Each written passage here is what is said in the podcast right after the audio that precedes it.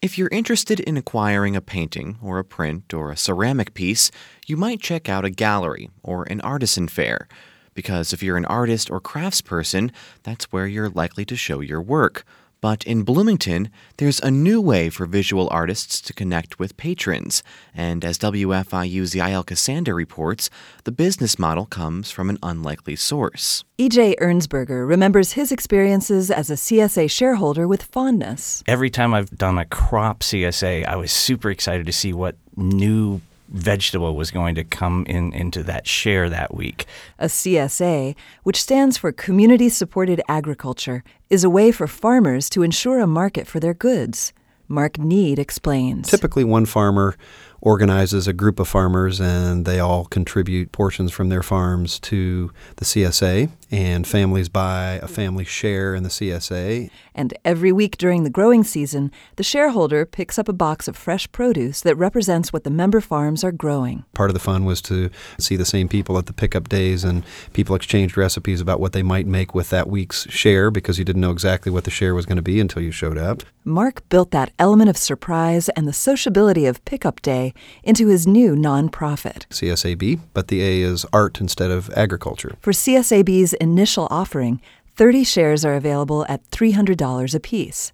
The share gets you three original pieces of art by three different artists and an invitation to a private VIP member event to pick up the artwork and get to know the artists. We uh, have artists with recognizable reputations, and you don't know exactly what you're going to get, but you're counting on uh, uh, the quality of the art based on the artists that are contributing. When Mark was describing it to me, he started to describe the uh, different styles of art that were going to be available in the share. EJ Ernsberger is a charter CSAB shareholder. I just told him to stop right there, that I really didn't care. It didn't matter because whatever it is is going to be fun and interesting. You're doing a trust fall a little bit, right? that's that's a great term. Yes. Yeah. Yes. I very much appreciate Mark and company creating a way for people to purchase art and for the artist to get paid. Yeah, because that pathway is very very difficult the reason I was interested in it is the system for showing and selling art, I feel, is, is broken. Printmaker Jeremy Sweet is one of the three artists creating 30 new works of art for CSAB's inaugural offering. Well, the great thing about the CSA is that artists get paid. Artists are going to be guaranteed 30 sales. It's rare that you go into a show and you make 30 pieces and they're all going to sell. And it's not only the artist who has to take that sort of risk.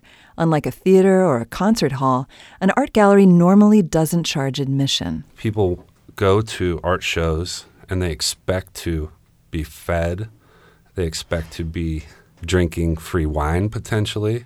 That's a lose lose right out the gate because the gallery is expected to front all this money and keep their fingers crossed that someone's going to buy art. The CSA model, on the other hand, spreads the investment among the shareholders, who are rewarded with the VIP event along with the opportunity to acquire artwork at a significant discount. It's a win win for collectors because we're giving them an opportunity to get work at wholesale, and then the artists benefit because they're selling every piece. So by artists taking a little bit less and selling every one of their pieces, they benefit not only from the income from every sale, but also the exposure of getting 30 pieces on collectors' walls. We tried to build the model and scale it at a level where it would be affordable enough from the shareholders' perspective that it was a uh, a calculated gamble at the worst. Mark Need's art selling model took its inspiration from the world of food. Its success may depend on enough shareholders who bring the same sense of adventure to collecting art as EJ does to dining out. I will often go to a restaurant and, and ask a few basic questions about what's fresh or what's new. And often you'll find that the wait staff is excited about something brand new in the restaurant that someone's just created. I'm like, all right, bring it. And, and they'll say, don't you want a description? I'm like, why? You're excited. That's what I want to eat. For WFIU Arts, I'm Yael Ksander.